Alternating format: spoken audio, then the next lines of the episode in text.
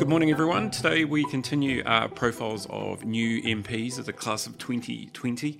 Uh, today we have the pleasure of talking to Damien Smith, a list MP from the ACT Party. Uh, and so we're going to be putting to him some questions about his background, about his politics, uh, about the, his economics, even, um, and then try to find out a little bit more about him as, as a person.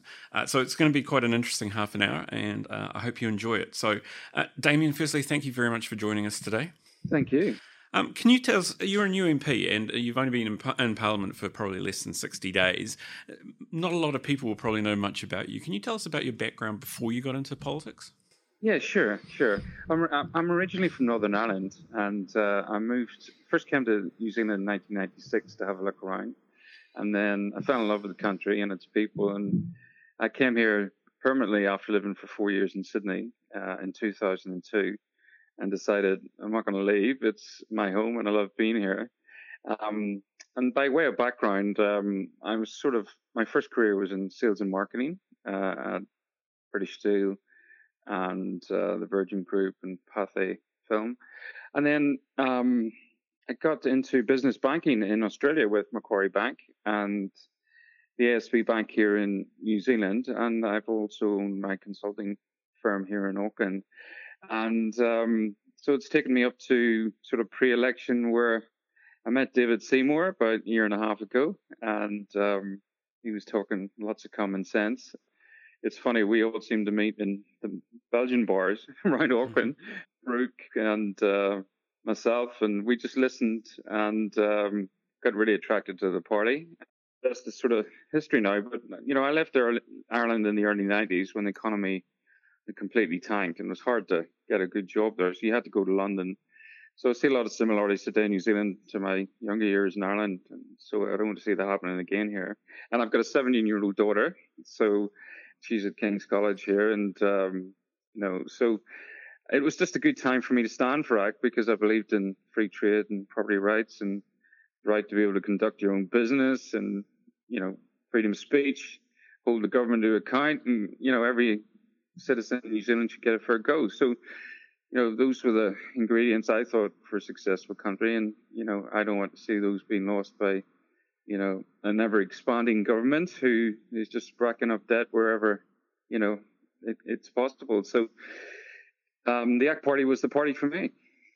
You've only been a party member for about a year and a half. Is that unusual for an MP to be uh, a member of the party for such a short time before becoming an MP?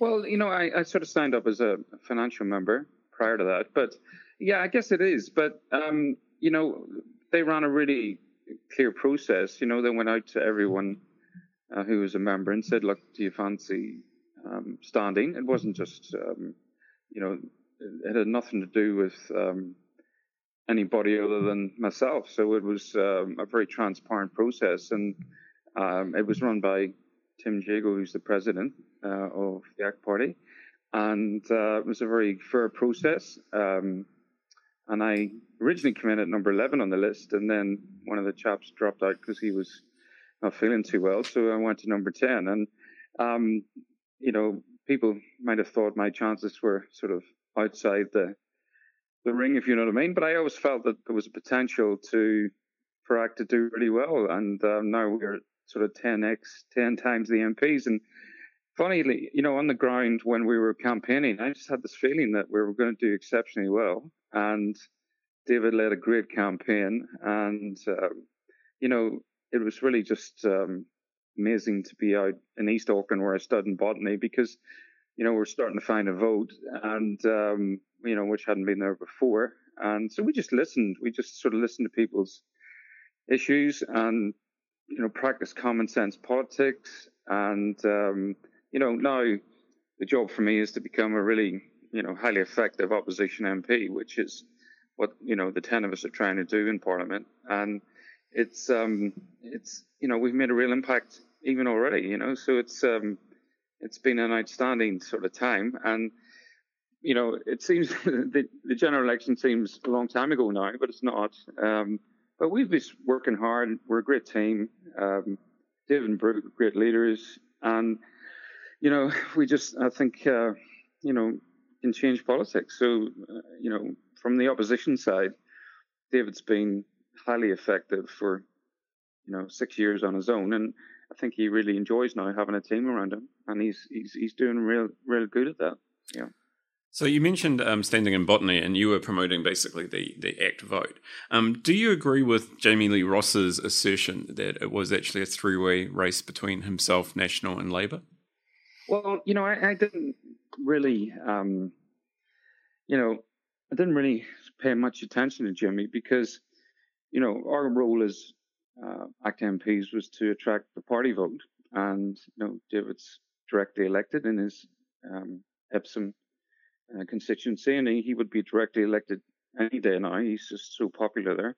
So our jobs were there was 55 of us standing around the country, and so our job was to go out and and really just you know promote the party vote and why it made common sense um, on on a political level to to you know come across the act. So I, I never really worried about him. I never worried about the other candidates. I just was doing my job, and you know we um you know, we got a great result. So, and then he dropped out, so that was his decision. And you know, but I've never met the guy, and I've never actually had any political discourse with him. I, I did debate with, um, you know, the two other candidates, and Christopher and and, and uh, you know, the Labour candidate, and I, I just, you know, I enjoyed um, that because the three of us actually had, um, you know, a lot of a lot of things in common that we wanted to get done for East Auckland, and so yeah, it was never really um, on my radar with Mr. Ross. Yeah. Okay, can you finish this sentence for me? Quote: "The mm. role of government is." Well, the role of government for me is to stay out of the way and be small. You know, just really facilitate great things in the country, and not to try and run the country and dominate everybody's discourse. So, um, you know, for us, we we're the party of freedom. We're a party of good policy and principles. And you know, David's a great example of that. You know, clearly he he's been really effective at getting good policy outcomes. You know, for the party and by not accepting the baubles of office. So, you know, it's not about for us. It's not about getting ministerial cars. It's about getting New Zealand back on its feet and and getting people back to work and getting government spending and debt under control. So, you know, we've got a very different agenda. So you're the ACT spokesman for um, racing. Uh, it's been a very controversial portfolio in recent years due to the Minister of Racing and some of his decisions. Um, do you yeah. think it still warrants being a separate portfolio, a separate ministerial portfolio? No, I don't think we need a Minister of uh, Racing, if you know what I mean. I think um, you know our policy on that is is is pretty clear. Um, we believe in the industry. Uh, we believe that it's um, it's got a future, uh, both at a breeding level and at a um, racing level. But you know, it's it's um, it's down to the industry now after the restructure to um, to really look after itself, and you know, it can be sustainable with better governance, and I think it'll thrive again. But you know, I mean, it's a really integral part of our culture because it sort of represents about one percent of our GDP, and there's probably about you know fifteen thousand people employed directly or indirectly, and also, if you look at all the people that are involved, that's probably around 60,000 people in racing every week. So, you know, we support the majority of what the Messara review recommendations were. And, but we do have some reservations about closure of racing venues without sort of meaningful community consultation. I mean, the, the um, you know, as an example, um, you know, you've got a place in Dargaville who's, you know, the, the race course is being suspended or they're not allowed to run races and you know the community wants to reactivate that. Well then you know we'll take that to the minister of racing which is grant robertson and we, we, we'll talk about that. And you know uh, i still think that local communities who own their own assets they should have their own property rights. So uh, i never really understood why you would take away um, assets and and, and try and redistribute them to the rest of the industry. So, you know, that's something that we're working through at the moment. But I think the recent bill has provided, you know, the industry with an opportunity for a degree of self-determination, and it's up to them now, really.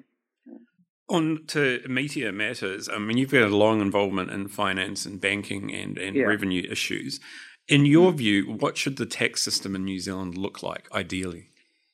Well, you know, the tax system, I mean, you know, ACT's very clear about it, tax policy. We believe that, you know, people can spend money better themselves than politicians can, and at the same time, everybody's got to, you know, run their books and households the way it's most cost effective for them. And I mean, so there's a bit of mismatch between what we have to do privately and what the government's doing.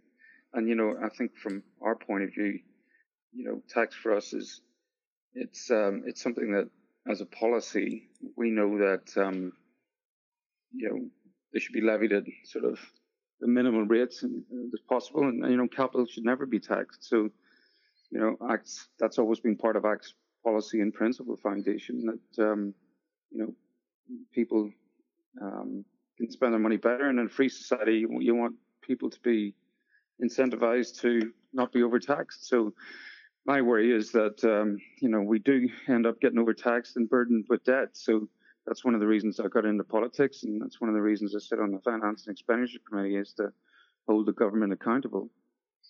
So you're also the uh, ex-spokesperson for land information. Are there any issues in that, or any political issues in that arena at the moment? Well, I mean, I think it's um, you know obviously the Overseas Investment Act. It's um, you know we we have a policy where we'd like our top trading partners, you know, the top 17 or 20 OECD partners to be sort of given preferential treatment to trade with us, and and uh, it just takes too long to get capital attracted to the country. And you know, one of the things we've got to understand is that okay, there's so much income tax that can be um, generated, but I think we need capital here to help our businesses grow, and we need new businesses to come here. So if there's anything in the land information system, it's it's probably that relationship between you know, assets here and the free flow of capital. And as long as our national security interests are protected, um, we should encourage capital to come to New Zealand. Again, the other part with land information is that, you know, they spend a lot of money on their systems to upgrade sort of the registration of land titles. And, um, you know, that didn't go particularly well, but, you know, it's important that uh, we get that right. So it's a, it's a really um, exciting portfolio in the sense that it does a lot of things that people don't actually fully understand. So I wrote a you know a briefing paper for my caucus partners and members, and um, they were amazed to find out what the land information portfolio is all about. So um, I'm I'm really glad I'm really glad I'm working on that.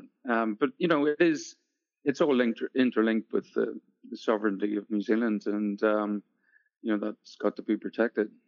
Well, I think a lot of our listeners will be uh, much more enlightened about land information than they were at the start of this podcast, uh, yeah, because it well, is often you know, considered it's often misunder, misunderestimated as a portfolio. Um, yeah, well, I mean, it's and and uh, you know, it manages a huge vast of um, the country as well in terms of you know the natural um, parks and um, it, it's and it also does all the geospatial mapping of um, our land and sea, and um, yeah, I mean, I'm probably the only person in the country super excited about it, but but it's actually um, it's actually a great portfolio. And um, I was chatting to David about it, and he was going, "Yeah, this is exciting. If if he could be the minister of anything, he'd probably want to be the minister of that." You know. well, speaking of being ministers, um, mm. well, not really. Just uh, what's mm. what is Parliament like as a place to work in? Well, you know, it's um when you're in the opposition at the moment. I mean, you you've got to be highly effective in terms of communicating a what your policy is, but also um, just standing for your principles. And it's um, you know at the moment Labour's got a very dominant position in terms of its mandate. You know we have to accept that. And so all we can do is really hold them to account, uh, write good policy. Well, one of the great things about being in the ACT Party is that, you know, things like Pharmac or the restructuring of the DHB, you can write policy and then, you know, the bigger parties take it and put their own spin on it. But ultimately, we do the work. And, um, you know, suddenly something pops up and, you know, like last week we talked about to the Reserve Bank bill, and there's probably five points that you know we've got across that will influence that in a in a very positive way. So yeah, it's it it takes it, when you get used to the fact that you know you're there and you're making great law, um, or you're influencing great law. Um, you also realize that you could see bad law happening. And I think that one of the problems with the Labour government is that its its emergency rush for passing laws has, hasn't led to great law. And you know, I think um, the select committee process, which I sit on with various portfolios, you know, that's the acid test of getting through that. So, you know, we we believe we're the party of good policy and we're in principle. So we're just going to stick at that and um, try and influence the parliament at a debating level in the select committees, but also try to change the views of people in the country and you know grow grow the party. I mean, we we'd love to have the party where it's not just ten of us, but it's twenty plus. You know, so the next stage for us is to match that policy environment inside Parliament with being out actively campaigning our messages. And I think um, you know the, the job of a MP. There's probably three jobs. There's in Parliament, then there's constituency, which is really important. And then the third thing is to match the three of them up, you know, um, so that people get what you're doing. And um, I think Parliament sometimes can look a bit boring, but it's it's actually the place where the business gets done, and um, or laws, silly laws get passed, and our job is to stop all that. So, when you eventually leave Parliament, uh, what would you like your legacy to be? How would you like to well, be remembered? I, yeah, I'd, I'd, like to make a real impact on the Reserve Bank Bill, the Overseas Investment Office tax bill. Um, I'd like to leave a legacy where, you know, I was seen as highly effective in my job. Um, I'd like to leave a legacy where I was a collegiate player with the team and supported David and Brooke. And, you know, if I walked out of there, you know, I'd done my job for the three years or the, you know, hopefully it'll be six or nine, you know, that's our goal. But um, the important thing is that every day when you walk in there, you, you're asking questions of the government and holding them to account. So um, all the teams doing that. And so everybody in their different portfolios um, got lots of real practical life experience, which I think the government doesn't have after the sort of the caucus level that they've got. Um, so, you know, we're there to, you know, if we could be seen to be the accountable party and, and grow the party over the next three years, it'd be a massive success. So, what themes are you thinking about for your maiden speech, uh, which I think is in February next year? well, you know, I, I think one of them is productivity. I think the country, um, New Zealand's a very rich country, but we need to be um, more productive on a individual and corporate level. Um, I think you know, our growth potential in New Zealand is just, you know, we could be a real star country over the next uh, hundred years. I think we need to just be um, ourselves as a nation, and you know, we've got resources that probably, you know, we could be extracting and uh, leveraging that I think um, people have forgotten about, and uh, or you know, the opposition from dogma point of view doesn't really want to to, to go there with. Um, I think from a corporate and state-owned enterprise level, I think there's lots of inefficiency there that needs to be, you know, restructured. And to me, you know, the backbone of backbone in New Zealand is small enterprises and entrepreneurs who, uh, and you know, and men and women who really want to just give it a go. And um, I think you know there's going to be a massive trend towards sort of self-employment. Um, and I think that's um, ultimately um, good for the economy. And I, you know, I think it's really a case of how do we how do we put structures in place to support that? And um, you know, I, I, really think the SME community out there was, you know, can really relate to ACT as a party. And uh, so one of our goals over the next three years is to really make that work. So, one of the biggest and most unexpected controversies in Parliament near the end of the, the year was the call for men not to have to wear ties in the House. uh, what's your uh, what's your uh, point of view on this? Uh, look, I, I think, um, and, you know, I I think men should wear ties and sit in the House when you go to Parliament to do your do your business and your lawmaking. I think you know if you look at David, he's a very debonair chap. Um, so I think he would agree too. But you know, it's not it's not the biggest issue in the world. Um, but you know, we'll we'll be writing over the summer to, speak, but just say that's that's our view. And um, you know, what everybody else does, that's up to them. But it was interesting that that whole debate was opened up by James Shaw. Um, so we'll see. I don't know, but you know, from my point of view, I'll be suited and booted with a tie on when I get to Parliament again. You know, in February. Thank you. Uh, so we're going to move on to the sort of more quick fire round, and these are, um, in general, not political questions. So there is one sure. political one at the end. Uh, what's your favourite book? Um, I'm reading one by Matthew McConaughey at the moment called Green Lights about his life, and it's like a journal, and it's really interesting from a, you know, an American and um, perspective, just on how he grew up, his family, and um, you know, his success in the entertainment industry, but also just um, how he's how he's dealt with life as he's got older. So that's that's my read at the moment. Uh, so, who is your favourite New Zealand music act? No, New, New Zealand music. Yep. Um, person. Yep. Yeah, I like Don McGlashan. I think um, um, I love his music. There's a lady called Caitlin Smith who's um, a jazz um, singer. I like her too. So there's some great music, and I, am just so passionate about live events. I mean, that's why I wanted to be you know, have arts and culture and heritage in my portfolio. But it's there's just some great talent in New Zealand, and um, you know, just want to encourage that. Um, so yeah, those those are some of the names. Who is the most famous person you have ever met? Jonah Lomu, I think. yeah, I was lucky enough to meet Jonah Lomu um, in Paris. Um, when he, he wasn't playing then, but I was over there for the Rugby World Cup where uh, the All Blacks were supposed to be there for the semi-final, and um, I um, they were knocked out in you know the quarterfinals were the weekend before, um, where both Australia and New Zealand were knocked out. So we all went over to Paris and um, on the train, and it was because um, my sister lives in London, so it was a pretty mournful scenario watching everybody, you know, being upset about that. But Jono, he was great. He talked to everyone, and he was a great, great guy. And you know, I think it, around the world, he was just um, everybody respected him massively. You know.